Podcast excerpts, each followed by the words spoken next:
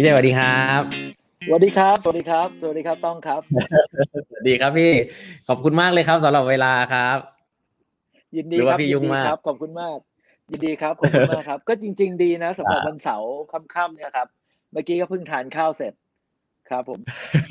ครับ ก็ขอบคุณพี่เจมากเลยครับ ก็จริง ๆ เราเราเคยเจอกันบ้างพี่เจ ตอนนั้นพี่เจเป็นเป็นเป็นเป็น mentor ของโครงการแชมป์เหมือนกัน ผมจำได้ เราเคยอยู่ครับกลุ่มใกล้ ๆ กัน ครับครับครับก็ก็ยินดีในวงการครับ ก็วันนี้จริงๆสบายๆนะครับ ก็จริง ๆ ผมคิดว่าพี่เจคง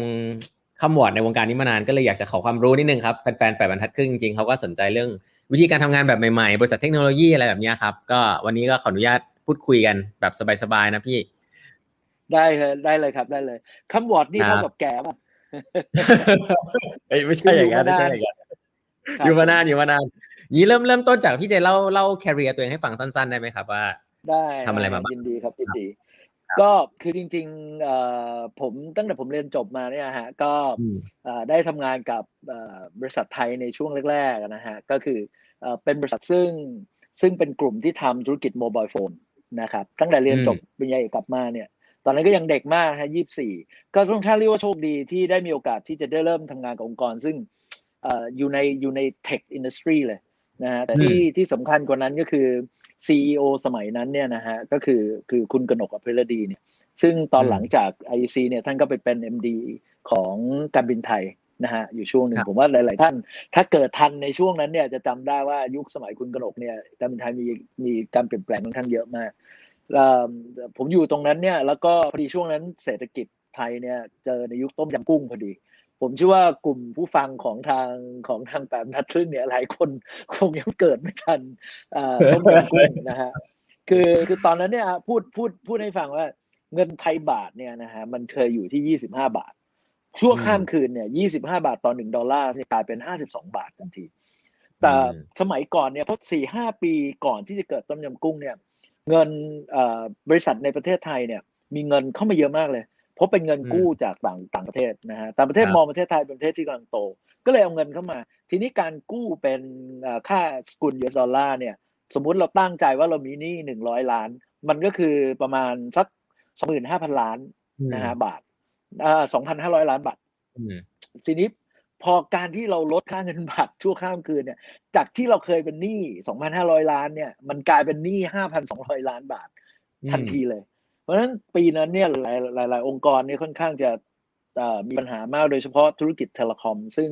มีการกู้เงินจากจากต่างชาตินะฮะถ้าเป็นส่วนใหญ่นะเอางี้ก็แล้วกัน เพราะฉะนั้นอ่าปีในช่วง 97 98 1997 1998 เนี่ยก็จะมีโอ้ตลาดในในประเทศไทยนี่จะค่อนข้างวุ่นวายมากนะครับ มีผลกระทบใหญ่หลวงเลย ถือเป็นเอ่อ crisis มากที่สุดครั้งหนึ่งในในในในในประวัติศาสตร์เลยก็ นะฮะทั้งการเงินทั้งธุรกิจอะไรก็ตามช่วงนั้นเนี่ยผมก็บังเอิญว่า Motorola เนี่ยนะฮะเข้ามาที่จะต้องการที่จะตั้งเอ่อหน่วยงานหนึ่งขึ้นมา เพื่อที่จะโตธุรกิจในประเทศที่เราเรียกเขาเรียกว่า emerging markets นะเป็นประเทศเกิดใหม่ประมาณ 20 กว่าประเทศเนี่ยเขาก็เข้ามา recruit คนจังหวัดนั้นก็เป็นจังหวัดที่พอดีผมโชคโชคดีมีโอกาสได้เข้าในโปรแกรมเนี้ย ผมก็เลยเข้าไปเอ่อร่วมงานกับ Motorola ที่ที่อเมริกาก่อนนะครับอืมแล้วผมก็ย้ายไปอยู่กับ Motorola ที่อังกฤษในใน business unit เอ่อที่เป็นมือถือนะครับ ตอนแรกอยู่ infrastructure เสร็จปั๊บผมก็ย้ายกลับมาอยู่กับ Motorola ที่สิงคโปร์นะตอนนั้นอยู่ในทีมที่เป็นอ่า corporate strategy นะครับที่สิงคโปร์แล้วก็ย้ายกลับมาประจำที่ประเทศไทย ผมก็อยู่กับ Motorola เนี่ย ตั้งแต่ตอนที่เอ่อประเทศไทยกำลังเพิ่งเริ่มฟื้นตัวจากธุรกิจอืมเอ่อเศรษฐกิจไอ้เอ่อต้มยำกุ้งนะฮะอืมตอนนู้นเราจะเริ่มมีไลเซนส์ใหม่ๆที่กลับมาเกิดใหม่ อย่างทุกวันเนี้ยที่เป็น True เนี่ยสมัยก่อนคือ TA Orange ก็คือ Orange อืมเนี่ยเข้ามานะฮะถือหุ้นแล้วตอนนั้นก็มี Hutchison นะครับ ซึ่งซึ่งเข้ามาทำตลาดในนาม BFKT ผมกลับมาประเทศไทยตอนนี้นี่กำลังโอ้พีคเลยนะฮะประเทศไทยกำลังฟื้นขึ้นมา เราก็มีโอกาสที่จะอ่าอ่า ช่วย Motorola เนี่ยให้ให้เติบโตในธุรกิจ infrastructure อย่างรวดเร็วเลย ตอนนั้นโอ้บริษัทโตจากปี 2000ถึง2005 นี่โตรวดเร็วมากๆนะครับ จากทีมเล็ก ๆ โตจนเรามีคนแบบ 4-500 คนภายในช่วงระยะเวลาปี 2 ปีหลังจากนั้น หลังจากนั้นเนี่ยผมก็อยู่กับ Motorola มา 12 ปีนะครับ ก็ดู Motorola ในประเทศไทย แล้วก็ Motorola ในอินโดไชน่านะครับเสร็จปั๊บหลังจาก Motorola เนี่ยผมก็ มาอยู่กับบริษัทที่ชื่อเอ่อ VMware นะฮะช่วงนั้นเนี่ยจะจะมี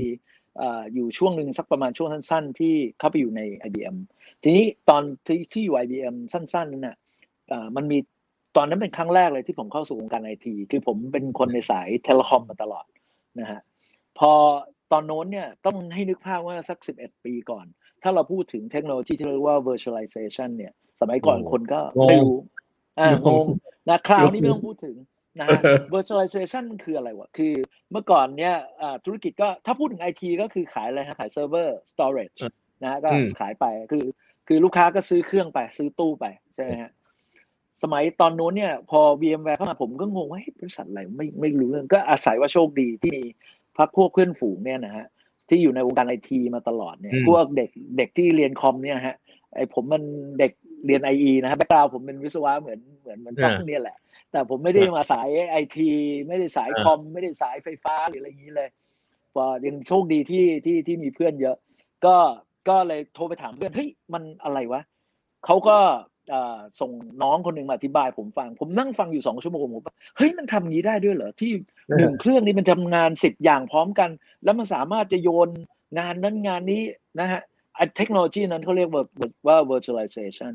ซึ่งถ้าไม่มี virtualization ก็ไม่มี cloud computing อ่านะวันนี้อืมแต่ 11 ปีก่อนเนี่ย พอมาอธิบายให้คนฟังเรื่อง virtualization เนี่ย มันไม่ง่ายเลยงงเพราะฉะนั้นเอองงคนมันจะแบบปิ๊งจริงเหรอ ฟังดูเออคอนเซ็ปต์มันดีเฮ้ยมันทำได้ด้วยเหรอเนี่ยเอาไหมฮะ ก็เหมือนเราพูดถึง cloud นะวันเนี้ยเพราะฉะนั้นอืมเอ่อตอนนั้นผมก็อยู่กับ VMware มา 5 ปีเริ่มตั้งแต่แรกเลยนะฮะ ก็ตั้งแต่ VMware มีพนักงานหนึ่งคนสองคนสามคนไปเรื่อยๆ จน เราเอ่อมีโอกาสที่จะโตแล้วก็ผมก็ได้ดูแลเอ่อในใน 5 ปีที่อยู่ที่ VMware เนี่ยผมก็ได้ดูแลประเทศที่เป็นเราเรียกว่าเป็น emerging markets ของ Asia Pacific ก็ไล่เรียงมาตั้งแต่ปากีสถานบังกลาเทศศรีลังกา พม่าลาวเขมรกัมพูชาเวียดนามนะฮะประเทศไทยอะไรเงี้ยนะฮะแล้วก็เสร็จปั๊บพอช่วงนั้นเนี่ยเมื่อ 6 ปีก่อนเนี่ยพอ virtualization โดย naturally เนี่ยมันเดินมาถึงจุดหนึ่งเนี่ย cloud computing มาแต่ ก็เหมือนกันนะฮะ ถ้าเราพูดถึง 7 ปีก่อนเราพูดถึง cloud computing เนี่ยทุกคนก็เหมือนกันเหมือนกับตอนเราได้ยิน virtualization เลยว่าเฮ้ยมันคอนเซ็ปต์มันดีนะ มันทำได้เหรอ มัน reliable ไหม secure ไหมนะฮะข้อมูลมันจะไปนู่นนี่ไหมจะไปนี่ไหมอะไรเงี้ยตอนนั้นผมก็ได้มีโอกาสที่จะมาอยู่กับทาง Amazon นะฮะ Amazon อืม Web Services ซึ่งตอนนั้นก็เหมือนกัน คล้ายๆกันกับที่ Motorola กับที่ VMware เหมือนกันก็คือว่าเราก็เริ่มมาตั้งทีมนะครับอ่า เริ่มตั้งแต่เล็ก ๆ เลยนะครับ แล้วเราก็ขยายทีมมาเรื่อยๆ โตมาเรื่อยๆนะครับแล้วก็จนกระทั่งผมก็ได้มีส่วนในในการ support ประเทศอื่นๆนะฮะในภูมิภาคเหมือนกัน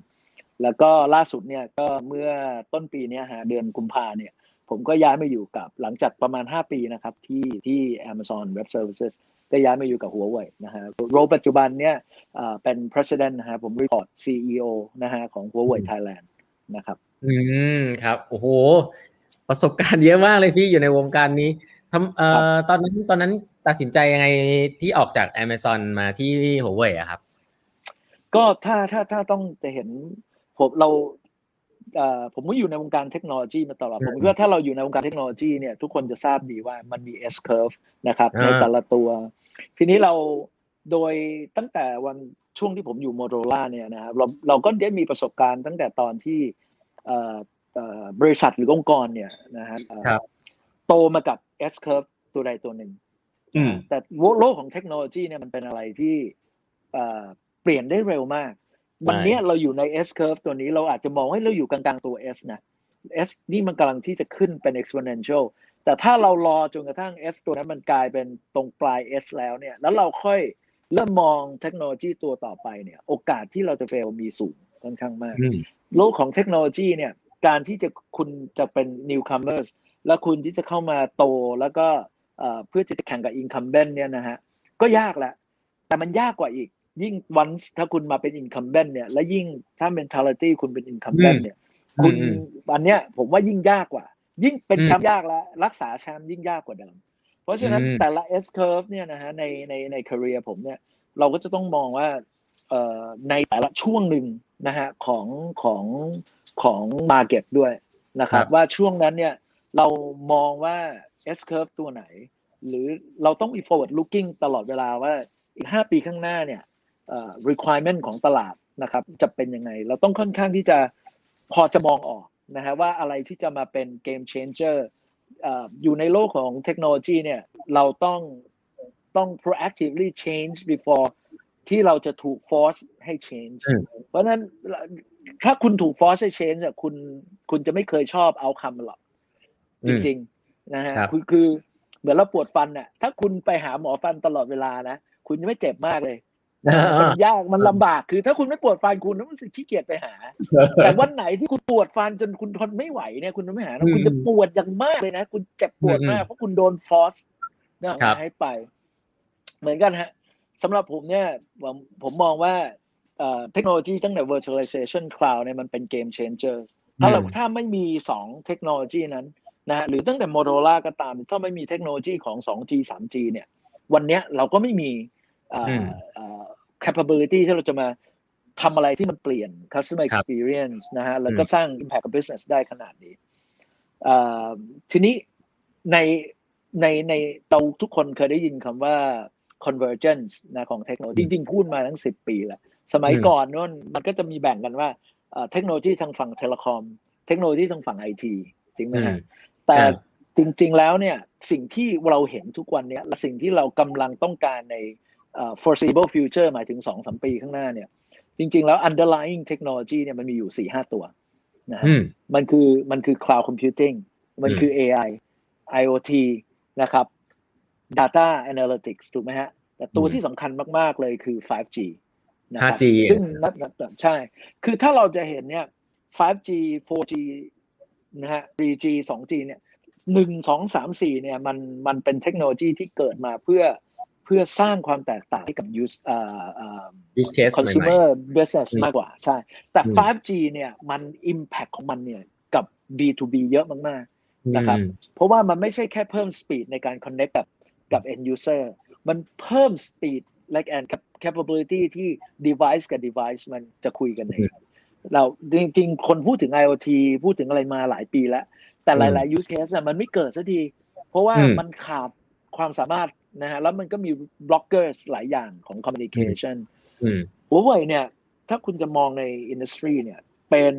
องค์กรยูนิคที่ยูนิคมากๆ เพราะหัวเว่ยมี underlying technology ที่เป็น foundational pieces ครบทุกชิ้นเลย ตั้งแต่อืม 5G นะอันนี้รู้กันอยู่แล้วว่าเขาเป็น world เอ่อเราเป็น world leaders เอ่ออม cloud computing เอ่อเอ่อเอ่อ IoT นะครับอืม AI analytics แล้วล่าสุดเนี่ยหัวเว่ยเอ่อเพิ่งมี BU ใหม่นะครับ เราเรียกว่า Digital Energy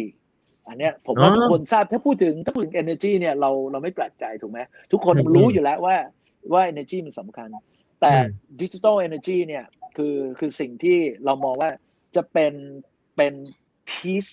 ที่สำคัญมาก ๆ เลยนะครับ เพราะวิธีมุมมองของของหัวเว่ยเนี่ยเขาไม่ได้มองเอ่อ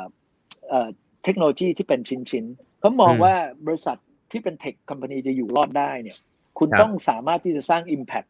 ให้กับ business ให้กับคนนะครับ และที่เป็นลูกค้าของ business ได้อืมเพราะฉะนั้นเราต้องมองว่าแล้ว use case solution อะไรที่มันจะสร้าง Impact ได้ เพราะฉะนั้นแล้ว use case solution เหล่านั้นเนี่ยบางทีมันไม่ใช่เรื่องของ IT ไม่ใช่เรื่องของเทเลคอมมันเป็นครับหลาย ๆ เรื่องที่จะต้องเข้ามาอยู่ด้วยกัน ให้มันเป็น total solution ที่มัน deliver ตรงนี้ได้นะผมอืมอันนั้นเนี่ยเป็นเป็นจุดที่สำหรับผมผมมองว่าเฮ้ยตอนเนี้ยมันเป็น position ที่น่าสนใจมาก ๆ ที่จะมีโอกาสเข้ามา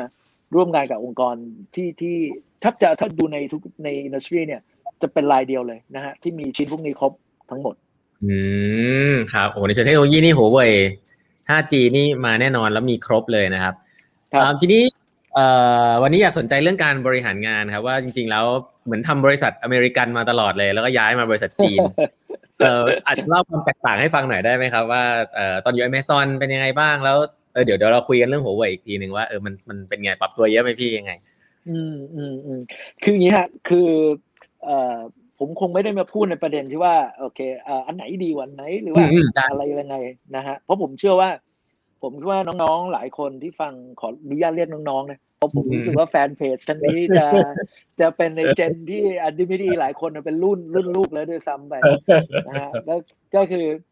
เอ่อผมผมเชื่อว่าถ้าเราอยู่เคยทำงานมาสองสามองค์กรเนี่ยนะฮะครับเราจะเริ่มรู้สึกว่าเราจะเริ่มเรียนรู้แล้วแหละว่าทุกองค์กรเนี่ยก็มีมีอื strength มนะครับใช่แล้วก็มี area ที่สามารถที่จะ improve ได้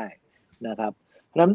เอ่อผมมองว่าเอ่อผมอยู่อเมริกันมาประมาณ 30 ปีเลยนะ นะฮะอืมเป็นเอ่อตั้งแต่เรียนหนังสือตั้งแต่ทำงานนะครับ แล้วก็อยู่กับในองค์กรอย่างนี้มาตลอดเวลาเอ่อก่อนจะเข้ามาเนี่ยผมก็ได้มีโอกาสคุยกับผู้บริหารของของของทางหัวเว่ยอยู่ แล้วก็อืมอย่างหนึ่งที่ผมเรารู้สึกมาตลอดก็คือว่าสำหรับผมเนี่ยเทคคอมพานีเรื่องที่สำคัญอย่างหนึ่งเอ่อไม่ใช่แต่เรื่องของเทคโนโลยีนะครับอืมคือผมเชื่อว่าเทคคอมพานีหลายๆ ทวีปดีกว่าจากหลาย ๆ ทวีอืปมก็จะมีวิธีที่จะ approach อ่าอ่าการสร้างเทคโนโลยีเนี่ยในแบบหนึ่งนะครับ แน่นอน tech company ที่อยู่ฝั่งอเมริกันเนี่ยก็จะมีวิธีคิดที่จะเป็นส่วนใหญ่ไอเดียก็จะเริ่มที่อเมริกาถูกไหมฮะแล้วเขาก็จะ roll out แต่อันนี้คืออมถ้าเป็น typical step เลยก็อ่าจากอเมริกาก็จะไปยุโรปไป Middle อืม East นะครับอืมแล้วก็มาเอเชียคำว่าเอเชียแปซิฟิกเนี่ย ก็จะเป็นอะไรฮะก็จะเป็นอ่าออสเตรเลียญี่ปุ่น ใช่ไหมฮะอ่าจีนอ่าแล้วก็มาอ่าพอมาอาเซียนก็จะเป็นสิงคโปร์นะฮะแล้วก็จะมาเป็นพาจะถึงไทยมาเลเวียดอ่าสิงคโปร์นะครับฟิลิปปินส์อะไรอย่างเงี้ยนะฮะก็ก็จะเป็น step ขออภัยครับ แต่บริษัทจีนเนี่ยอย่างอย่างหัวเว่ยเนี่ย ทุกอย่างพอเริ่มจากจีนปั๊บออกมาประเทศแรกในโลกเนี่ย ส่วนใหญ่ประเทศเป็นจะเป็นประเทศไทยเลยอ๋อ เพราะนะฮะอ่าเพราะเชื่อว่า คือวิธีอืมคิดสำหรับเขาเนี่ยผมคิดว่ามันเป็น approach ที่ถูกต้องอืมถ้าเขา follow เขาต้องต้องต้องเข้าใจอย่างหนึงว่าเอ่อ strategy ของคนที่เอ่อเป็นบริษัทที่เกิดทีหลังนะครับ แต่อืม R&D R&D ของหัวเว่ยเนี่ย ปีที่ผ่านอืมมา 22 billion US ดอลลาร์ใช่นะครับถ้าถ้าเทียบ R&D spend เนี่ยนะฮะ เป็นอันดับสามในโลก เพราะฉะนั้นอืม ในในในหัวเว่ยเนี่ยมีพนักงานประมาณเกือบสองแสนคนร่วมๆสองแสนคน แต่เกินแสนคนเป็นพนักงานที่อยู่ใน R&D คุณลองคิดตรงนี้แล้วกันว่า ก็เมื่อกี้ที่ผมพูดนะว่าเขาเขาไม่ได้เป็นบริษัทที่ทำเอ่อเทคโนโลยีในหนึ่งชิ้น เขาทำเทคโนโลยีอืมที่เป็น foundational pieces หลายชิ้น เพราะฉะนั้นแน่นอนเรื่องของ R&D spend เนี่ยมันมันก็จะต้องมากกว่าปกติอยู่แล้ว มากกว่าคุณทำอะไรอย่างเดียวถูกไหมฮะ แต่ในขณะเดียวกันเนี่ย mindset วิธีคิด ผมว่า tech company เนี่ย คุณมี tech ที่ดี แต่ทุกอืม tech เนี่ย มันไม่ได้เกิดมาเพื่อตอบสนอง requirement ของคนทุกคนได้อืมได้ยินว่าหลังๆเนี่ยทุกองค์กรเนี่ยบอกอยู่แล้วว่าเราต้องเป็น customer centric เพราะแน่นอน logically เนี่ย ถ้าคุณมี tech แต่อืมคุณเนี่ยไม่ได้ตอบโจทย์ลูกค้าเนี่ยมันไม่มีประโยชน์ ถูกไหมอืฮะม แต่แต่คำว่า requirement ของลูกค้าเนี่ยลูกค้าไทยลูกค้าแม้กระทั่งลูกค้าในอาเซียนด้วยกันเองเนี่ยถึงมีความคล้ายกันมันก็มีความต่างกันยิ่งอืมไม่ต้องพูดถึงว่าลูกค้าในเอเชียแพคลูกค้าในมิดเดิลอีสในเซาท์แอฟริกาเนี่ยมี requirement ที่อาจจะแตกต่างกันนะฮะแล้วแต่ maturity แล้วแต่สถานการณ์ของ industry competition ในแต่ละ industry ในแต่ละ segment ถูกไหมฮะอืมเพราะฉะนั้นผมว่าทุก tech company เนี่ยโฟกัสนอกจาก เทคโนโลยีแล้วเนี่ย localization ของ tech สำคัญมากๆนะครับ ผมเชื่อว่าอันเนี้ยเป็นเป็นสิ่งซึ่งเอ่อเอ่อเอ่อบริษัทที่อาจจะมีการเติบโตของเทคโนโลยีจากฟากหนึ่งมาอีกฟากหนึ่งเนี่ย ก็อาจจะต้องมีการหาวิธีที่จะทำไงให้เขา localize ได้เร็วขึ้นกว่านี้ นะครับครับในขณะเดียวกันเทคคอมพานีที่อยู่ทางฝากเอเชียอยู่แล้วเนี่ยก็สังเกตว่าเวลามันเกิดอะไรขึ้นเร็ว แล้วมันแล้วเทคพวกเนี้ยคนในเอเชียมัน adopt ได้เร็วมาก เพราะมันอืมถูกจริตคุณดู TikTok เนี่ยคืออมคือ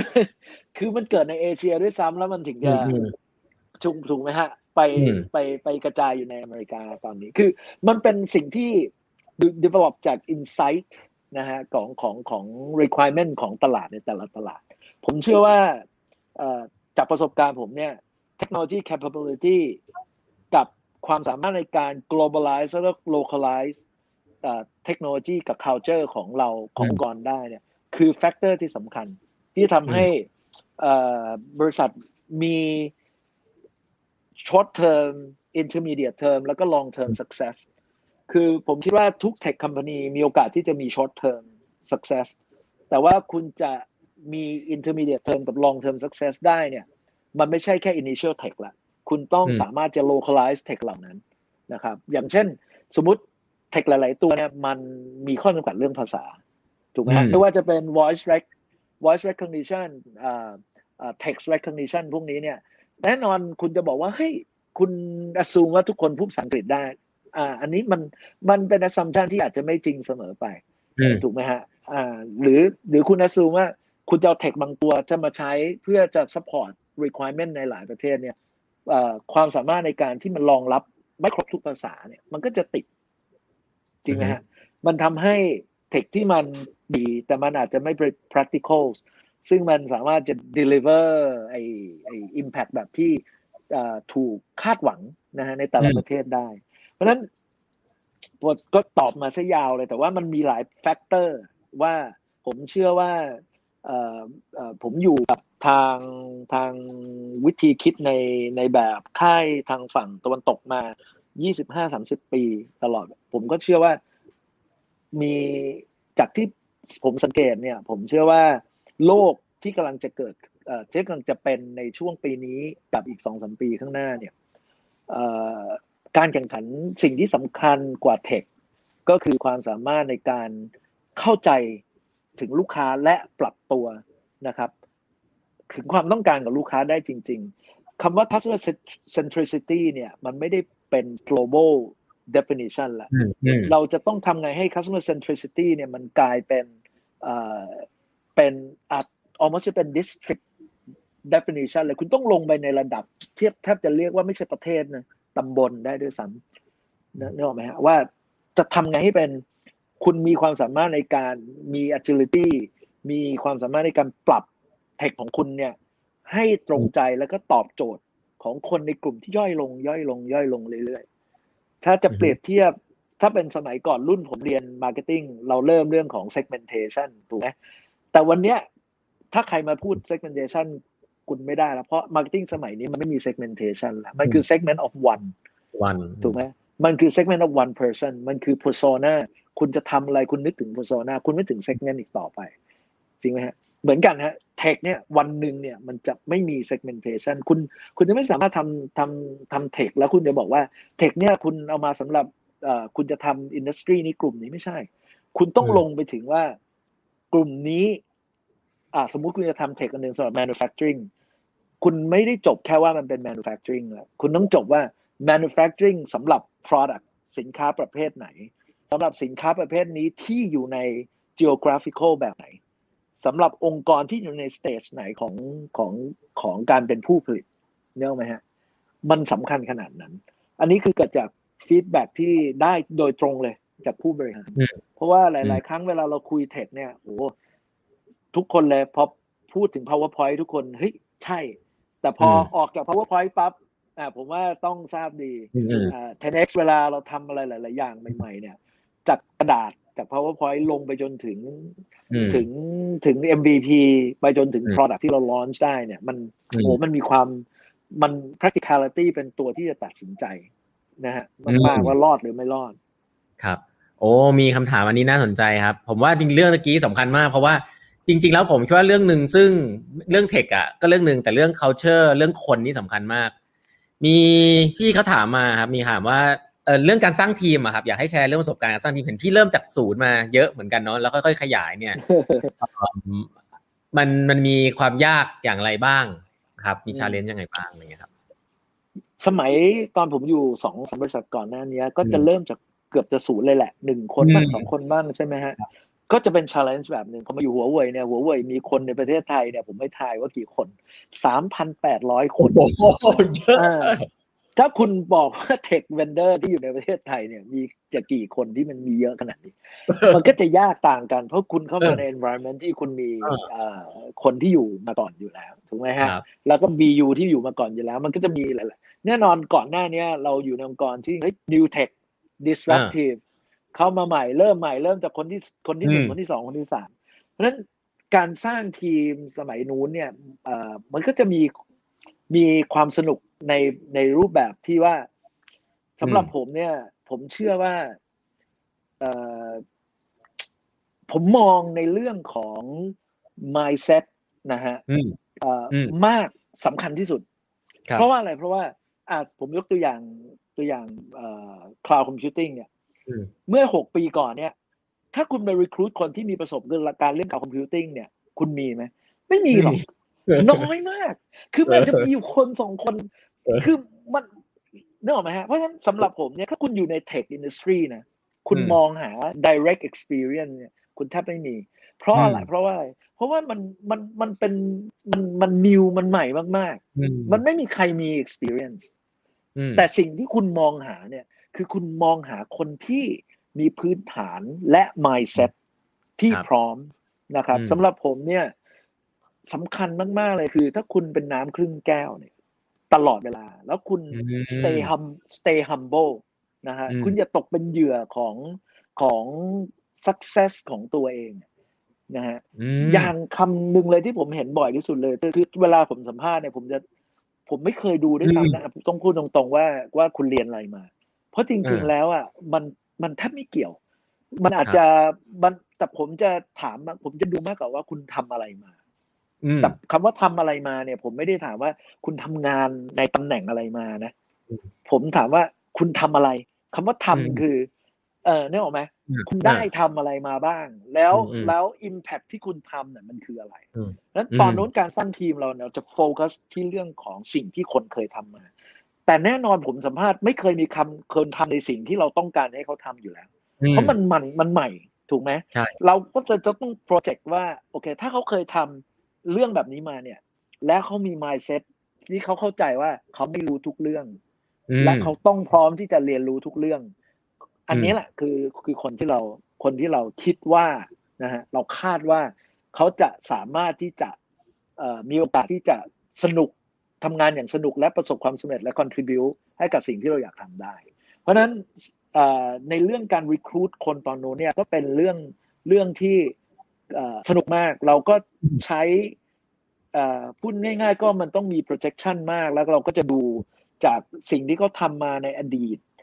แต่เราก็จะดูว่าความสามารถและ willingness ในการจะเรียนรู้ของใหม่ แต่พอเราเริ่มมี core เราเริ่มมี nucleus ของทีมเนี่อืยมสิ่งสำคัญคือ เราเชื่อว่าผมอย่างหนึ่งนะ เวลาคุณอินเทอร์วิวใครหนึ่งชั่วโมงสองชั่วโมงเนี่ยคุณบอกไม่ได้หรอกว่าเขาดีอืมหรือไม่ดี ผมว่าอืมวิธีการ interview เนี่ยเป็น มันก็เป็นศาสตร์แล้วก็เป็นศิลป์อย่างหนึ่งอืมคือในบริษัทก่อนหน้าเนี้ยเขาก็มีมี process ในการ interview ที่น่าสนใจมาก มันเป็นการลดความผิดพลาดอืมในการ interview แต่มันก็ไม่ใช่อืมเป็น foolproof นะครับครับคือแต่ผมคิดว่าการที่ interview เนี่ย คุณคุณคุยกับใครชั่วโมงเนี่ยคุณเจอคนที่ interview เก่งๆอะรับรองคุณเคลิ้มหมดแหละจริงไหมอืมอืมแต่สิ่งสำคัญกว่าในตอน interview เนี่ยก็คือ คือ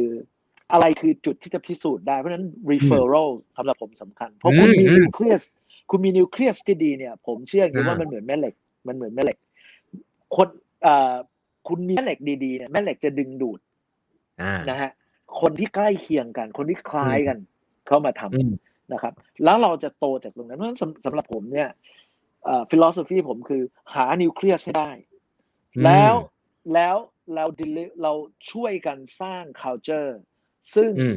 มันแข็งแรงนะครับ และเป็นสิ่งที่เราต้องการ แล้วนิวเคลียสเหล่านี้จะเป็นแม่เหล็กที่จะดึงนะฮะเอ่อคนที่แบบที่เราอยากได้เนี่ยให้เข้ามาสำหรับผมเนี่ยตรงเนี้ยเป็น philosophy ที่สำคัญมากอืมชัดเจนนะครับ อันนี้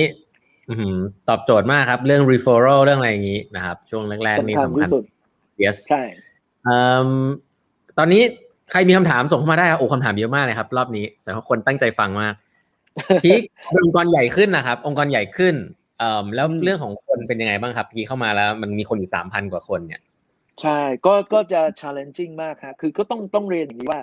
ตัวผมเองเนี่ยในฐานะคนที่เข้ามาใหม่เนี่ยครับผมเองก็ต้อง earn trust จากอืคนมที่เขาอยู่ก่อนเหมือนกันครัถูบกไหมใช่คือใช่ผมผมไม่เคยคิดว่ามันมีฟรีลันช์นะฮะอืมผมคิดว่า เอ่อ philosophy ผมทุกองค์กรที่ผมอยู่มา แล้วก็องค์กรหัวเว่ยเนี่ยอืมผมว่ามี alignment อย่างหนึ่งที่ตรงกัน ก็คือเราพูดว่าเรามี expectation ที่ชัดเจนว่าทุกคน นะไม่ว่าคุณจะเป็น CEO ตั้งแต่ CEO ผมลงมาเนี่ยไปจนถึงแม้กระทั่งคุณเป็น junior หรือคุณ contractor ที่คุณเพิ่มคุณเริ่มกับเราเนี่ยอืมทุกคนมี role and responsibility แล้วก็ contribution อืมนะครับอืมเพราะฉะนั้นมันไม่ได้เกี่ยวกับว่าเอ้ยคุณตำแหน่งนี้คุณตำแหน่งคุณ senior หรืออะไรก็ตามแล้ว คุณจะต้องคุณจะแบบมีสิทธิ์ที่จะทำงานสบายสบายๆนะครับสำหรับสำหรับทุกองค์กรเนี่ย culture ที่ดีเนี่ยคือ culture ซึ่งทุก คนไม่ว่าคุณจะอยู่ตรงไหนในองค์กรเนี่ยเอ่อมี contribution นะครับเอ่อแล้วองค์กรที่มี contribution ทั่วถึงเนี่ยถึงแม้องค์กรจะมี layer แต่ความรู้สึกในองค์กรเนี่ยคุณจะไม่รู้สึกว่าองค์กรคุณมี hierarchy นะครับอืมคุณจะมีความรู้สึกว่าองค์กรคุณมัน flat คุณ flat เพราะว่าเอ่อถ้าคุณ carry ตัวเองเป็นเจ้านายอืม นะครับ องค์กรคุณจะเป็น hierarchy คุณจะเป็น example อืมให้กับคนอื่น แต่ถ้าคุณ carry ตัวเองเป็น colleagues เป็นเพื่อนร่วมงานคนหนึ่งเนี่ย sooner or later คนจะเริ่มเรียนรู้ที่จะ trust คุณเองนะฮะอืมเพราะเขาจะรู้ว่าคุณเข้ามาเนี่ย คุณช่วยเขาได้ คุณมี contribution ที่จะช่วยเขานะครับ แล้วเมื่อเมื่อคุณไปถึงจุดนั้นเนี่ย มันก็จะเริ่มมีความเปิด ก็จะเริ่มมีการเปิด เปิดกว้างมากขึ้น ก็จะเริ่ม การยอมรับเนี่ยมันเกิดจากสิ่งที่คุณทำให้เขาเห็นอืไม่ใช่เกิดจากเรซูเม่หรือ CV ของคุณ อืมอืมนึกออกไหมฮะเพราะฉะนั้นเวลาคุณเข้ามาในองค์กรใหม่แน่นอนเนี่ยคุณก็ต้องใช้เวลายิ่งเป็นองค์กรที่คนเยอะมากด้วยนะครับ แล้วก็แล้วก็คือสิ่งที่อันนี้ก็เป็น challenge อันหนึ่งซึ่งเอ่อเอ่อผมก็ก็คิดอยู่พอสมควรเหมือนกันว่าเอ่อเราเคยอยู่กับองค์กรที่อ่ามาใหม่ ๆ นะครับ แล้วพอมาอยู่องค์กรที่มันจะต้องมีการ balance นะครับอ่าซึ่งจะทำยังไงให้เราสามารถที่จะ add bring value ให้เข้ามากับคนที่อยู่ก่อนใน BU ซึ่งอยู่มานานไม่ว่าจะเป็น BU ของทางเรื่องของ telecom นะครับ 5G หรือเอ่อ enterprise business กับ BU ใหม่ที่เพิ่งเกิดมาไม่นานอย่าง cloud computing หรืออย่าง digital energy นะครับ อืมครับเอ่อ culture ของหัวเว่ยสำหรับพี่เจเข้ามาแล้วเนี่ย ถ้าให้ define เนี่ยมีมีอะไรประมาณไหนบ้างครับ วิสไตล์การบริหารงานของคนคนที่หัวเว่ยอืม คืออย่างนี้เอ่อถ้าคุณดูตั้งแต่ founder เนี่ยอืมนะครับมิสเตอร์เอ่อเหรินเจิ้งเฟยเนี่ยตั้งนะแต่ครับถ้าผมอ่าผมถ้าใครยังไม่มีโอกาสได้อ่านนะ ผมว่าอยากจะอยากจะให้เราได้ไปอ่านอืมเอ่อเอ่อประวัติที่เขาต้องต้องผ่านมา กว่าเขาจะมาถึงจนถึงทุกวันนี้เนี่ย หลายคนอืมอาจจะคิดว่าหุ้ยเขามีโห เอ่อเอ่อเอ่อมีเงาใหญ่ ๆ ข้างหลังที่ช่วย support ผลักดันเขาอยู่ ถ้าคุณได้ไปอ่านนะคุณมันจะคุณจะเข้าใจไปอีกอย่างเลย จริง ๆ แล้วเนี่ยหัวเว่ยต้องไปโตจากนอกประเทศจีนนะอืมไปพิสูจจากนอกประเทศจีนแล้วถึงจะเข้ามาโตในกลับเข้ามาโตในประเทศจีนอืมเพราะฉะนั้นองค์กรของหัวเว่ยเนี่ยเอ่อเขา define ตัวเองเลยนะว่าเขาเราเราหัวเว่ยเนี่ยเป็นองค์กรซึ่งเอ่อ innovative แล้วก็ rely on R&D มาก ๆ เรา rely บน tech มาก ๆ rely อืมบนความสามารถในการที่จะรับรู้ requirement แล้วตอบสนอง requirement อย่างรวดเร็ว โดยไม่เคยตีกรอบว่าเทคอันเนี้ยมันต้องเป็นอย่างนี้นะฮะเราอืมจะบอกว่าถ้าลูกค้าคนนี้ต้องการอย่างนี้ เรามีความสามารถที่จะปรับเปลี่ยนแล้วก็ทำให้เขาได้เพราะฉะนั้นองค์กรที่เติบโตมาในในลักษณะนี้นะโตมาตั้งแต่ในสมัยเอ่อสงครามในปีในช่วง ตั้งแต่สมัย founder ใช่เป็นคนตั้งเนี่ยเอ่อมีความ humble มากนะครับครับเอ่อเอ่อไม่มีความ flashy เลย เป็นองค์กรอืมซึ่งเอ่อเอ่อเชื่อในเรื่องของ customer centricity แล้วเชื่อในเรื่องของการทำงานหนักนะครับ อันนี้อืมผมว่าไม่น่าเป็นเรื่องแปลกใจ คือเนี่ยที่เขาเชื่อในเรื่องของการทำงานหนัก แล้วเขาเชื่อในเรื่องของการ never say never อะโอ้เออเออเนี่ยออกไหมฮะเขา เขาจะไม่ไม่คิดว่าเฮ้ยมันต้องมีทางออกเสมอ มันต้องมีโอกาสเสมอ ถ้าเราขยันและสู้มากพอนะอันเนี้ยเป็นสิ่งที่เอ่อผมเชื่อว่าหลายหลายๆคนอาจจะเคยเห็นมาแล้วล่ะเอ้ยองค์กรทุกองค์กรก็มีการก็ขยันนะ สู้นะ แต่ที่นี่เนี่ยความภาคเพียรความความเชื่อในการทำงานหนัก มันเป็น underlying เอ่อเอ่อ culture ของเขา แล้วก็ เอ่อ CEO คนปัจจุบันเนี่ยต้องการจะปลูกฝังมากๆ ในเรื่องของความของ transparency ในเรื่องของ flat flat organization ในเรื่องของการทำให้มัน simple มากๆ คืออเราไม่เชื่อในเรื่องของการเสียเวลากับประชุมนานๆทำ powerpoint สวยๆ งามๆ เวลาประชุมเนี่ยเอ่อไม่ต้องเลยนะแบบไม่ต้องมี powerpoint ไม่ต้องมีอะไร เข้ามาเอาเนื้อเนื้อๆนะฮะอืมโฟกัสในเรื่องสั้นๆ มันมันก็ค่อนข้างจะอะไรกับผมเหมือนกันโดยโดยอืมโดยธรรมชาติเนี่ย ผมเชื่อว่าเราอยู่ในองค์กรซึ่ง ถ้าคุณจะเป็น customer centric เนี่ย คุณต้องใช้เวลาส่วนใหญ่ของคุณเองอะนะฮะกับคนในทีมคุณเนี่ยกับลูกค้า ไม่ใช่ว่าอืมให้เขาคุณบอก customer centric แต่คุณให้เขาใช้เวลา 6-70%เนี่ยวุ่นวายอยู่กับเรื่องภายในอื แล้วมเหลือเวลาส่วนน้อยไปไปอยู่กับลูกค้า คุณอยากจะเป็น customer centric คุณต้องใช้เวลาส่วนใหญ่ไปอยู่กับลูกค้าอืมไม่นี้ไม่ใช่เฉพาะทีมนะ ตัวผู้ครับบริหารเองก็เหมือนกัน ยิ่งอืมคุณเป็นผู้บริหาร แล้วคุณนั่งอยู่แต่ในออฟฟิศเนี่ย รับรองคุณไม่มี คุณขาดอินไซต์แน่นอน คุณจะรู้ว่าทีมของคุณเจออะไร ลูกค้าคุณต้องอะไรเนี่ย คุณต้องได้โอกาสไปฟังจากลูกค้าจริงๆนั้น ที่นี่เนี่ยโฟกัสในเรื่องของเรื่องพวกนี้มาก ๆนะครับ ว่าผู้บริหารทุกคนเนี่ยเอ่อต้องต้อง contribute แล้วก็เวลาเขาสื่อสารเนี่ยค่อนข้างชัดเจนนะครับอืม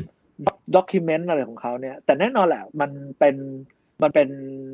เอ่อการคอมมิวนิเคตในแบบที่จะเป็นสไตล์ของที่ยูนิคเองสำหรับหัวเว่ยก็จะมีการเขียนบรรยายที่ค่อนข้างชัดเลย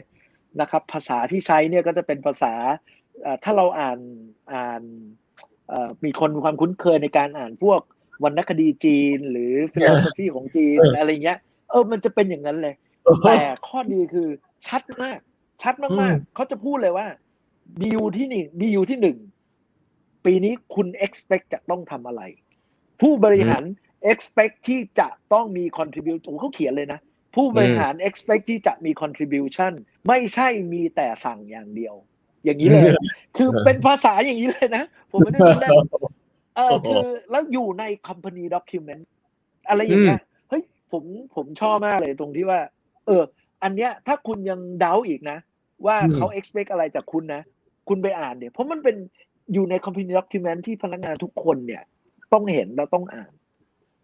นกออกไหมฮะอืมเออคือเขาประกาศเลย เขาไม่ใช่แค่มาเอ่อพูดกันในที่ประชุมออกมาเป็นเออ document เลยอะอ่าก็เป็นอะไรที่ ที่ยูนิคมากๆนะครับ ก็ก็สนุกครับ แต่ว่าองค์กรที่ใหญ่ขึ้นอะ มันก็จะ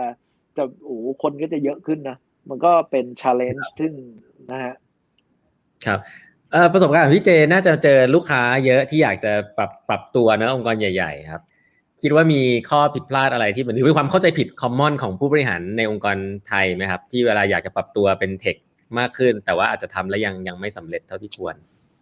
ผมผมเชื่ออย่างนี้ฮะเอ่อผมเชื่อว่าผู้บริหารเนี่ยถ้าเราพูดในเรื่องของ transformation นะอืมเอ่อผมว่าห้าปีที่ผ่านมาไม่มีองค์กรไหนไม่พูดเรื่องของ transformation เออนั่นแหละ คือเอ่โดยส่วนตัวเนี่ย ผมผมคิดว่าในระดับบอร์ดในระดับอืม C level เนี่ย ทุกคนอืมนั่นหมดเลย แต่ประเด็นหนึ่งที่เห็นชัดเจนอะอืมเอ่อ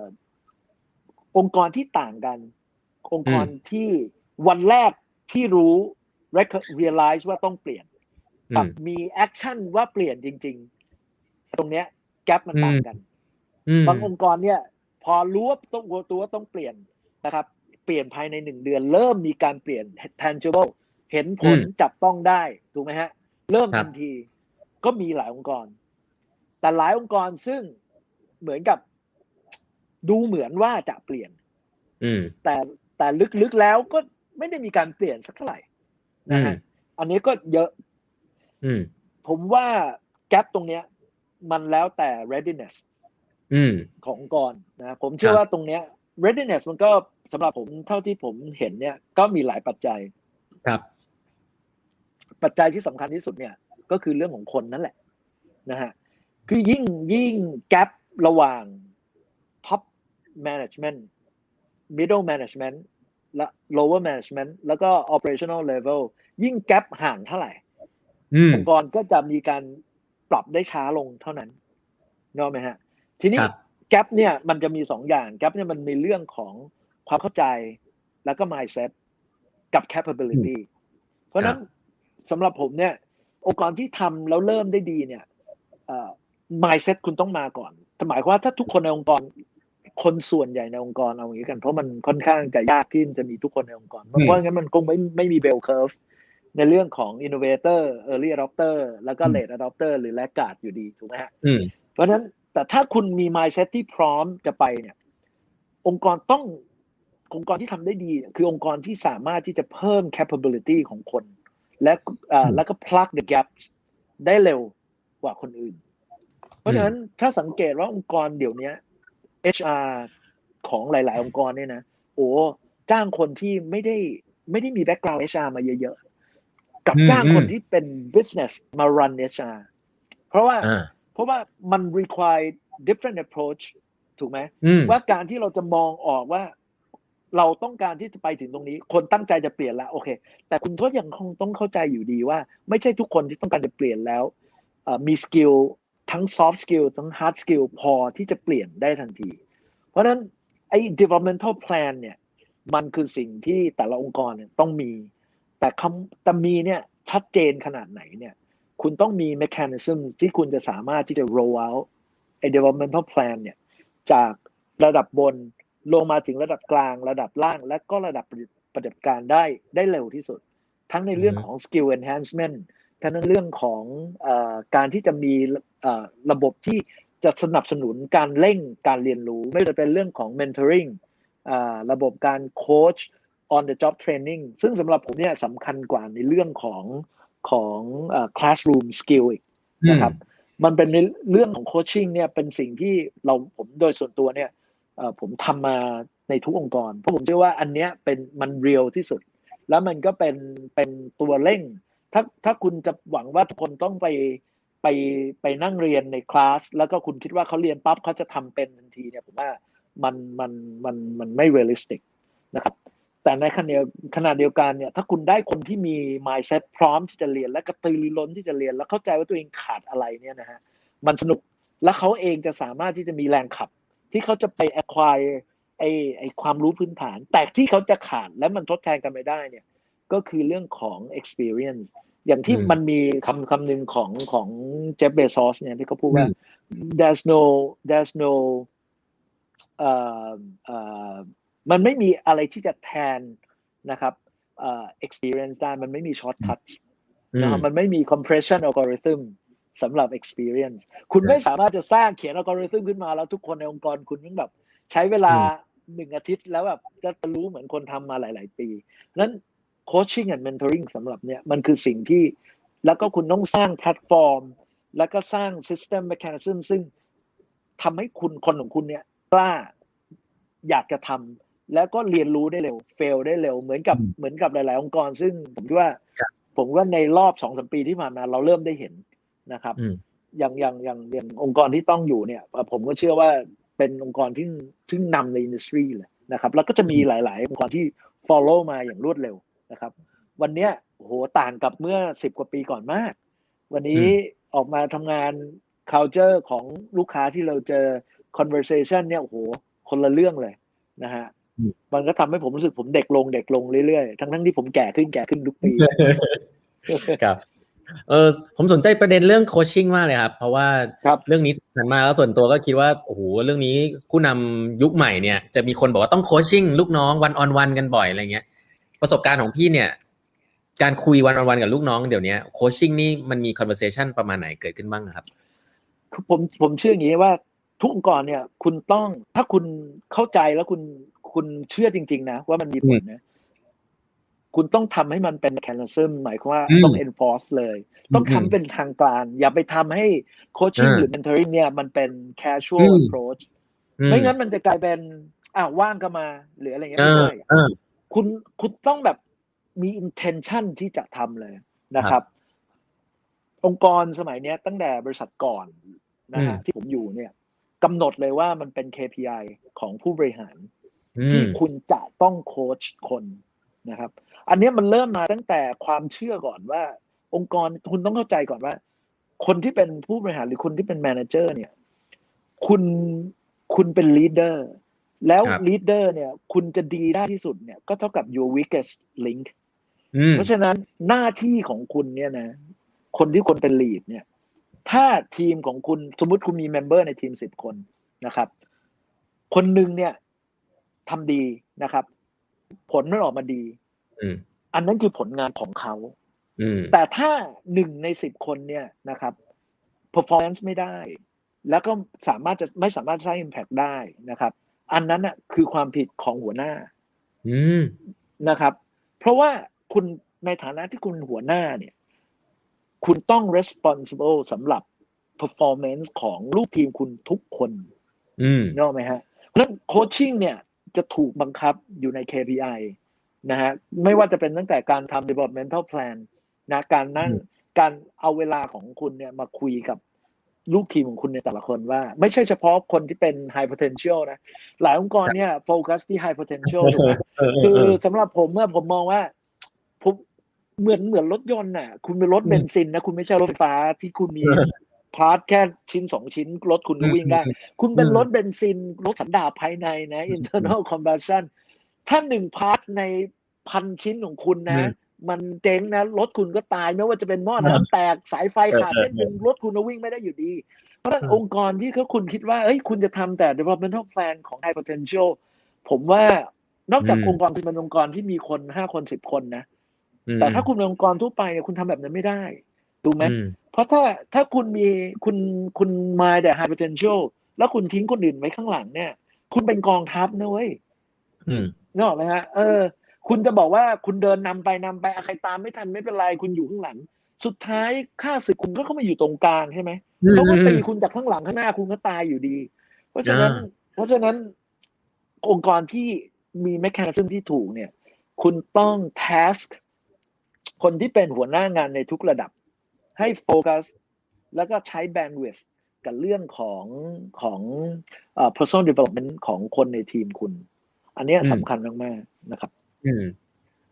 ปกติพี่เจคุยอะไรบ้างครับ ตอนโคชชิ่งทีม อะโอเค ในในระหว่างโค้ชเนี่ยอืมมันจะมีหลาย หลายมุมโดยส่วนตัวผมมองว่า เวลาเราโค้ชเขาเนี่ย ผมเนี่ย ไม่ได้ถ้าผมไม่ technical skill เนี่ย ผมไม่คิดว่าผม add value อะไรกับเขาได้มากอืมอืมนะครับ สิ่งที่ครับผมโค้ชให้เขาได้เนี่ย ก็คือในเรื่องของ mindset ในเรื่องของวิธีคิดเวลาเขาเจอปัญหานะครับอืมในเรื่องของวิธีคิดที่เวลาเขาเขาเหนื่อยหรือเวลาที่เขา frustrate ครับนะครับ ผมก็จะจะแชร์มุมมองว่าไอสิ่งที่คุณคิดว่าคุณ frustrate คุณเจอปัญหา คุณคิดว่าคนอื่นเขาไม่เจอหรือเปล่าอืหรือมคุณคิดว่าถ้าคุณไปเป็นอย่างนั้น ถ้าคุณไปอยู่ตรงนี้มันจะไม่เจอหรือเปล่า อะไรอย่างเงี้ยอืมคือคืออันนี้เป็นการทำให้เขาเริ่มมีความ เข้าใจมากขึ้นโดยเฉพาะน้องที่เริ่มทำงานมาในช่วงแรกๆนะฮะอ่าเอ่อแต่อย่างหนึ่งที่ผมเห็นก็คือว่าคนที่มีความตั้งใจมากๆอะอืมก็จะเป็นคนที่ต้องการโคชชิ่งมาก เพราะคนที่มีความตั้งใจมากเขาจะเจอปัญหาเยอะ คนเออคนที่ยิ่งเออทำเยอะมันจะเจอปัญหาเยอะใช่ใช่ใช่ใช่เออจริงจริงจริงอืมแล้วคนที่แคร์คนที่แคอืร์มมันจะมีปัญหาเยอะ ที่มี passion อืมคนที่นึกออกไหมฮะบางคนอะไร แบบอาจจะเอ่อเหนื่อยๆอย่างเงี้ย ก็อาจจะอืมไม่ค่อยน่าเออเท่าไหร่อืมเอ่อแล้วแล้วสำหรับผมผมจะคุยใช้เวลากับเรื่องบางทีสัพเพเหระมากกว่า ให้ให้เขามีความรู้สึกว่าเหมือนกับเราเป็นเป็นเป็นบอร์ดอันหนึ่งอะเป็น springboard ที่เขาจะมา bounce ไอเดียได้ แล้วผมก็จะสามารถให้ feedbackอะไรเขาได้ แล้วในส่วนหนึ่งเนี่ยผมก็ว่ามันเป็นโอกาสที่ผมได้เรียนรู้ด้วย เพราะว่าอย่างที่บอกอะว่าเจนหลาย ๆ เจนนะครับเอ่อ มาก็จะมีมุมมองที่ต่างกัน แต่เราเองครัก็บต้องให้ให้ perspective เขาเหมือนกันว่าเฮ้ยเอ่อเดี๋ยวตอนตรงเนี้ยคุณจะเจออะไรแล้วเดี๋ยวต่อไปนะ เชื่อเดี๋ยวเดี๋ยวคุณจะต้องเจออย่างนี้นะฮะหรือแล้วก็เราส่วนหนึ่งเราก็ต้องเป็นกาวด้วย เหมือนกันอืมทำตัวเป็นกาวด้วยเหมือนกันนะฮะเพราะว่าผมว่าองค์กรเนี่ย มันเป็นองค์กรยิ่งที่ใหญ่ ยิ่งคนยิ่งเยอะเนี่ย ก็ในเรื่องของคนเนี่ยจะเป็นเรื่องที่สำคัญที่สุด จะเป็นอืมสิ่งที่เราเอ็นดับต้องเราต้องใช้เวลากับมันมาก ๆนะครับ อืมโอ้นี่คุยมันมากเลยนะครับ พี่นี่หมดจะหมดชั่วโมงแล้วนะฮะเนี่ยเฮ้ยเออใช่เออแต่ไม่เป็นไรครับก็ก็เดี๋ยวไม่อยากให้เกินเวลาเยอะ แต่ผมผมอยากจะเอ่ออยากให้เอ่อพูดขึ้นมาถึงเรื่องของคนรุ่นใหม่หน่อยครับเออเห็นบอกว่าแล้วเรื่องแกลบระหว่างเห็นเห็นไหมครับว่าพนักงานรุ่นใหม่ ๆ กับแบบเวลาเข้ามาแล้วเนี่ยเอ่อ ต้องปรับตัวอะไรบ้างแล้วมันแต่การบริหารงานคนรุ่นใหม่ๆเนี่ยในยุคเนี้ยโดยในในเฉพาะเทคคอมพานีเนี่ยคนรุ่นใหม่เขาต้องการอะไรครับพี่ มีมากเลย มีอืมมีมีมีมาก แต่ว่าคืออย่างนี้สำหรับผมเนี่ย ผมถึอืงมบอกว่า culture underlying culture ขององค์กรอืมสำคัญครับ คือคือตอนที่คุณคุยกันเลยจะเข้ามาเนี่ยเอ่อผมก็จะสัมเวลาผมเริ่มสัมภาษณ์ผมจะพูดอย่างนี้บอกว่าครับเฮ้ย เอ่อเราเราเรียกว่าสัมภาษณ์ แต่ว่าผมไม่อยากให้คุณมา approach conversation ของเราว่าคุณต้องการจะพูดทุกอย่างในสิ่งที่ผมอยากฟัง เพื่ออให้ผมอืมเนื้อหาเพื่อให้ได้ไงเออเพราะว่าสุดท้ายถ้าคุณเข้ามาแล้วคุณไม่เป็นอย่างนั้น เนี่ย คุณเองอาจจะไม่มีความสุข แล้วคุณก็จะอยู่ไม่ได้ ถูกไหมหรือคุณอืมอยู่ได้คุณก็ทำได้ไม่ดี เพราะมันไม่อืฟิตมแต่เวลาที่อืมเราสัมภาษณ์เนี่ย เราไม่ได้บอกว่าองค์กรเราดีที่สุดนะอืมนึกออกไหมฮะ เราไม่ได้หาคนที่ดีที่สุดสำ เพราะเราไม่คิดว่าองค์กรเรามันมันดีไปซะทุกอย่าง แต่เราหาอืฟิตมมากกว่าสำหรับอืมองค์กรนึกคอรัอบกไหมฮะ คือ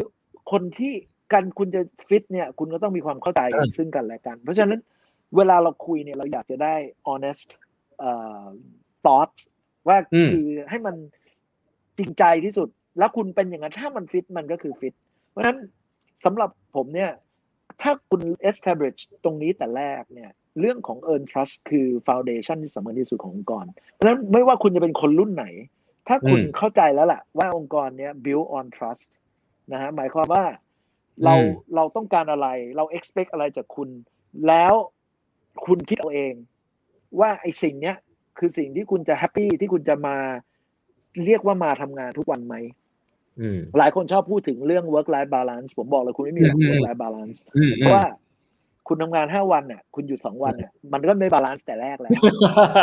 เออมันไม่มีคำว่า work life balance เออคุณต้องทำยังไงให้คุณไม่รู้สึกเหมือนว่าเออคุณมาทำงาน คุณอ่าต้องเลิกที่จะนับว่าวันจันทร์ถึงศุกร์มันคือเวลาทำงานอ่าคือคุณต้องรู้สึกว่าวันเนี้ย คุณมาแล้วคุณได้มาอยู่ในทีมในอืม culture ใน environment ซึ่งทุกคนมาเฮ้ยแล้วมันสนุก เนี่ย work อืม from home เนี่ยหลายคนพอไม่ได้เจอกันแบบมันคิดถึงกันมอะไรก็ไม่รู้อะไรเงี้ยนึกออกไหมอืมคือคือมันต้องเป็นอย่างนั้น เพราะฉะนั้นรุ่นใหม่หรือรุ่นเก่าเนี่ย คุณต้องทำให้คนหลาย ๆ เจนเนี่ยเอ่ออย่าไปดูไม่ได้แคร์อายุเหมือนเหมือน segmentation สมัยเนี้ย คุณใช้อายุเป็น segmentation ไม่ได้ละอืถูกไหมมคุณต้องเอา mindset แล้วก็ belief ของคนมากกว่า เพราะฉะนั้นถ้า การ define รุ่นใหม่รุ่นเก่า ผมไม่ได้ define ว่าอายุหรือยังไงก็ตามคนบางคนเนี่ยเอ่ออายุมากแล้วแต่เขาเข้าใจว่าคนอืมเจนใหม่เนี่ยต้องการอะไร แล้วผมเชื่อว่าสิ่งที่เราทำได้ ผมไม่สามารถจะไป worry ในการสร้าง environment ให้ attract ให้อืม attract คนใน gen ใหม่ ผมอืม worry ในการสร้าง environment ซึ่งเราเชื่อว่ามันเป็นสิ่งที่เราสร้างแพลตฟอร์ม แล้วก็ culture ซึ่ง ทำให้คนมาอยู่กับเรา แล้วมีความสุขในการสร้าง difference แล้วก็ contribute นะฮะให้กับสิ่งที่ organization อยากทำแล้วแพลตฟอร์มเนี้ยมันต้องการคนในหลายๆ generationเข้ามาอยู่ด้วยกัน แล้วทุกเจนพอมาอยู่ด้วยกันแล้วเนี่ยเขามี common เอ่อ belief อะที่เขาอืมอยู่ด้วยกันแล้วเขาแฮปปี้อันนั้นมากสำหรับผมมากกว่า เพราะฉะนั้นเอ่อเอ่อผมจะโฟกัสในเรื่องของการสร้าง core culture ซึ่ง คุณ trust กัน ทุกอืมคน contribute ทุกคน humble นะฮะอืมเพราะทุกอืมคนพร้อมที่จะเรียนรู้ซึ่งกันและกันนะครับ ถ้าคุณถือว่าคุณอายุเยอะคุณซีเนียร์กว่า แล้วคุณไปปฏิบัติกับเด็กว่า เอ้ย คุณเป็นเด็ก คุณไม่รู้อะไรหรอก คือผมทำงานมาสิบห้าปีนะครับ ผมทำงานยี่สิบปีสามสิบปี ผมรู้เยอะกว่าคุณ การที่คุณทำงานสิบห้าปียี่สิบปี แต่คุณทำงานเดียวนะ สิบห้าปีอืมนะ จริง ๆ คุณไม่มีประสบการณ์สิบห้าปีนะคุณมีประสบการณ์ปีเดียว เพราะคุณไม่ได้ทำอย่างอื่นเลย คือนึกออกไหมคือเออสำหรับผมเนี่ยเราไม่ได้วัดกันที่ตรงนั้น คือคุณอืมต้องทำให้คนมีความรู้สึกว่า ต่อให้คุณอายุเท่าไหร่ก็ตามเนี่ย คุณได้อืมเรียนรู้ แล้วก็การเรียนรู้การผิดเนี่ย มันสนุกกว่าการกว่าการที่คุณถูกเสมอ ถ้าถ้าผมมาทำงานทุกวันสิบห้าปีนะ แล้วผมไม่เคยผิดเลยนะอืมผมไม่ไม่ฉลาดขึ้นเลย แต่ถ้าผมอืมมาเนี่ยนะผมผิดอยู่เป็นพักๆผมมีคนที่มาบอกผมว่าเฮ้ยพี่อย่างเงี้ยไม่มาเออผมได้เรียนรู้อะไรใหม่ๆนะวันละครั้งอาทิตย์ละครั้งนะผมทำเป็นนี้สิบห้าปีนะโหแม่งผมแม่งเก่งขึ้นทุกปีเลยนะเว้ยอืมอันเนี้ย นี่คือตรงเนี้ยสำหรับผมคือสำคัญว่า ถ้าคุณมี culture นี้นะคนรุ่นใหม่ที่อยากจะ contribute เขาก็จะอยากจะมาอยู่กับคุณเอง ไอคนรุ่นเก่าที่พร้อมจะเรียนรู้เขาก็จะยังอยากอยู่ต่อเพราะเขาได้ enhance ตัวเองขึ้นไปเรื่อยๆนะฮะอันเนี้ยสำคัญ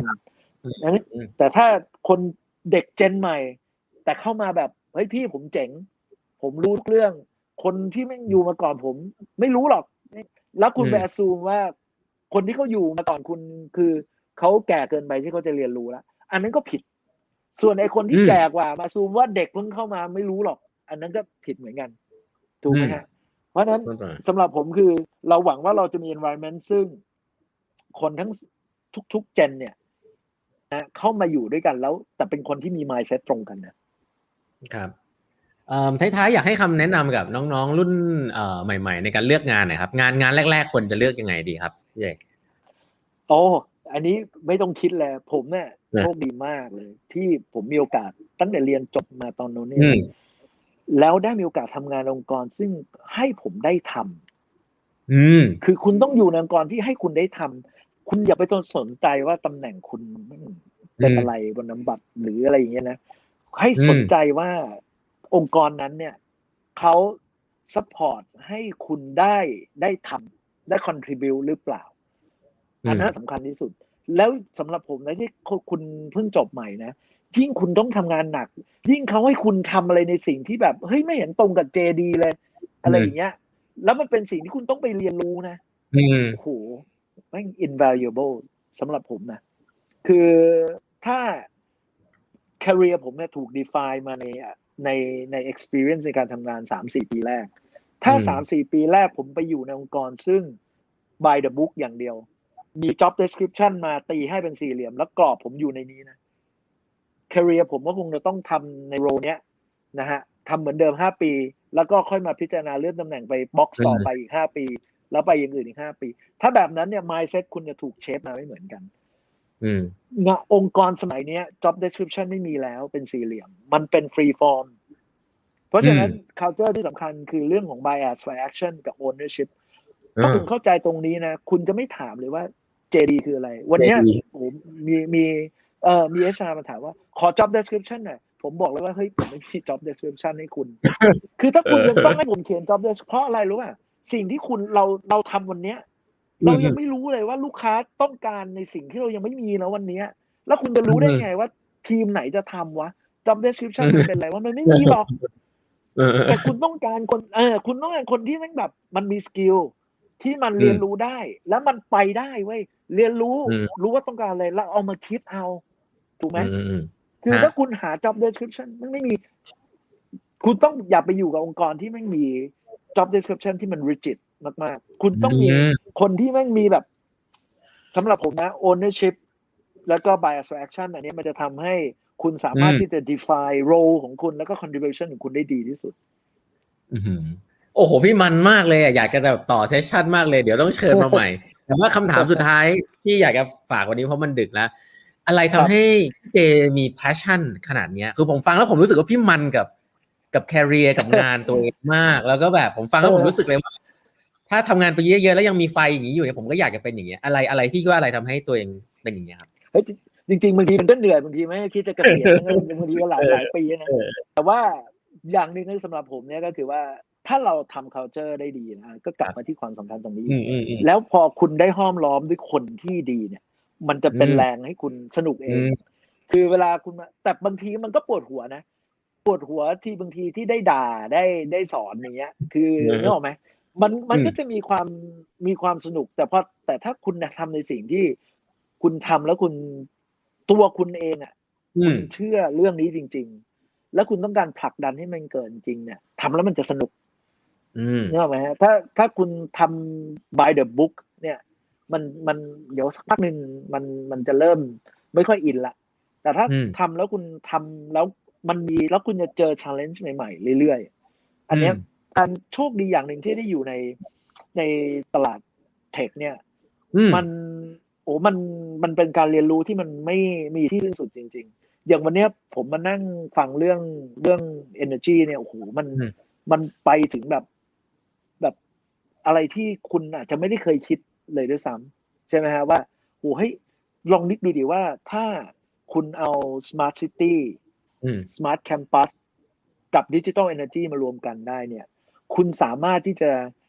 สร้าง experience ในแบบที่ว่ารถหนึ่งคัน ถ้าคุณแบบจัดการ traffic ตรงนี้ได้เนี่ยนะไอ้รถคันนี้เนี่ยสามารถจะเอาแบตเตอรี่ที่เขาประหยัดได้เนี่ยอืมไปให้กับรถในส่วนอื่น ๆ เนี่ย ที่มันกำลัง power มันกำลังจะ ลดลงจนมันจะไม่ไหวแล้วอะเพราะไอ้ทางโน้นติดนานมากให้เขาได้วิ่งติดต่อไปได้ ถ้าคุณไปถึงจุดปลายทางได้ดีกว่า คือทุกอืมอย่างมันมีความเกี่ยวพันกันหมดเลย มันทำให้วิธีการคิดของคุณมันมันแทบไม่มีข้อจำกัด มันก็จะสนุกนะฮะไปเรื่อยๆ มีมีคนได้ฟังคนโน้นคนนี้มาเล่าเรื่องใหม่ๆ ให้ฟัง ผมเข้ามาผมก็ต้องให้เขามานั่งบรีฟเรื่องของของ 5G ให้ฟังใหม่ๆ เพราะว่าผมก็ทิ้งเทเลคอมมาสิบกว่าปีแล้วนะฮะเรามาอยู่กับกับทางไอทีอะผมก็ไปนั่งเล่าเรื่องคลาวให้กับทีมทางฝั่งอ่าอ่าทาง 5G ฟังว่าเออมันเป็นยังไง อะไรอย่างเงี้ย แล้วผมก็นั่งฟังคนนู้น เอ้ยมันก็สนุกมากๆ แล้วได้คุยกับลูกค้า ลูกค้าก็คุยกันไป แล้วก็มานั่งหาไอเดียใหม่ ๆ กันอะไรอย่างเงี้ยนะฮะ ก็เป็นอะไรที่ทำให้เราอ่า refresh อยู่ตลอดเวลานะครับ อืมครับ วันนี้ขอบคุณพี่เจมากเลยครับสำหรับเวลานะครับ ก็ผมว่าเชื่อว่าหลาย ๆ คนได้ประโยชน์มาก ๆ เลยครับ เดี๋ยวอาจจะต้องมีเชิญเซสชั่นสองครับมีอีกหลายคำถามไม่ได้ถามนะครับขอบคุณพี่เจมากขอบคุณมากวันนี้ครับขอบคุณครับมาก ๆ นะครับ ทุกคนนะครับขอบคุณนะครับครับสวัสดีครับ ครับ ก็เอ่อผมว่าหลาย ๆ ท่านนะครับเอ่อน่าจะเชื่อเหมือนผมว่าโอ้โหฟังแล้วมัน มันมันน่ะไม่ใช่ว่าพูดไม่ถูกไงคือผมเราก็เป็นคนทำงานอะเนาะคือหลาย ๆ เรื่องเนี่ยที่เจคพูดแล้วมันดู natural มาก ๆ เลยอะแต่ผมก็คิดว่ามันก็เป็นปัญหาในองค์กรหลาย ๆ ที่เนาะผมว่าโหเว่ยเขามีวิธีการทำงานยังไงเนี่ยลองไป search อินเทอร์เน็ตได้เนอะมากมาย เรื่องการทำงานหนักเรื่องของการปรับตัวนะครับ culture ในเรื่องของ Wolf เรื่องของอะไรอะไรเงี้ยลองไป search ได้ แต่ว่าสิ่งหนึ่งจากประสบการณ์ของพี่เจเอง แต่ที่ที่พูดเนี่ย ผมรู้สึกเลยว่า มันมันเหมือนกับเขาเรียกว่าไงอะ มันค่อนข้างเรียลมากนะครับ อย่างเรื่องสุดท้ายตะกี้ที่แตะคือมันเรื่องที่กำลังคิดอยู่พอดีเลยเพราะว่าช่วงนี้จะต้องเริ่มรีครูดคนแล้วก็จะโดนบอกว่าให้ต้องเขียน JD อย่างเงี้ยก็เขียนไม่ค่อยออกเหมือนกันนะครับเพราะว่าเราก็ไม่รู้ว่าเขียนไปแล้ว มันจะได้คนที่ออกมาแล้วเป็นแบบนี้เสร็จแล้วเฮ้ยเดี๋ยวเดี๋ยวต่อไปมันไม่ใช่จะทำยังไงอะไรเงี้ยก็ก็มีความคิดอย่างนั้นอยู่ตอนเขียน JD เพราะเขาพี่เจพูดว่าเฮ้ย JD นี่มันจำเป็นหรือเปล่าในอนาคต ผมก็ว่าเออมันก็มี มันก็ผมว่าเป็นความท้าทายมากกว่าในการ recruit คนว่า recruit based on skill ที่คนที่ เข้ามาเราไม่ได้ถามถึงงานตัวเองเป๊ะๆแต่เข้ามาแล้วเหมือนอยากจะเห็นวิชั่นองค์กรที่ดี แล้วก็มีความสามารถในการปรับตัวเรียนรู้ของใหม่อะไรตลอดเวลา ซึ่งผมว่าเรื่องเหล่านี้เออไม่ง่ายนะพูดแล้วเหมือนง่ายในการเลือกคนนะครับ แต่ว่าสิ่งหนึ่งซึ่งผมเชื่อเชื่อเหมือนกันในประสบการณ์คือเรื่องของ referral ถ้าเราหา nucleus ของคนที่แบบใช่แล้วในองค์กรเราได้สักกลุ่มหนึ่งเนี่ย เดี๋ยวเขาจะไป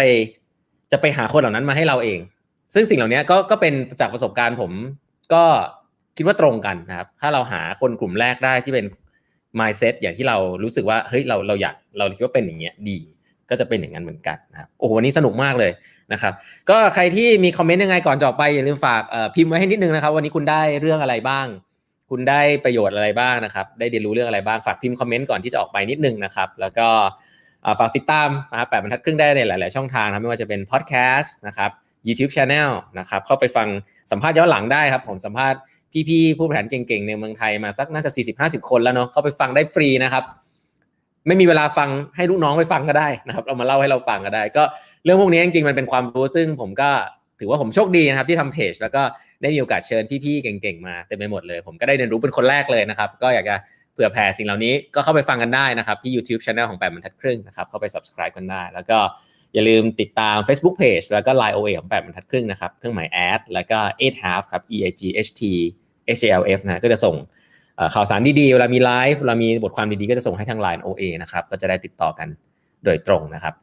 วันนี้ยังไงก็ต้องขอบคุณทุกๆท่านมากที่ติดตามกันนะครับ จนถึงตอนนี้นะครับ ก็ใครยังไม่ได้ไปดู MV ของน้องลิซ่านะฮะก็ลองไปดูกันได้นะครับ อันนี้เผื่อแฟนๆไปบรรทัดครึ่งไม่ไม่ไม่ค่อยเห็นพวกนี้ก็ตอนนี้กำลังเป็น Talk of the Town นะฮะก็ลองไปดูกันได้ โอเค วันนี้ลาไปก่อนนะครับ วันนี้สวัสดีครับสวัสดีทุกท่านนะครับ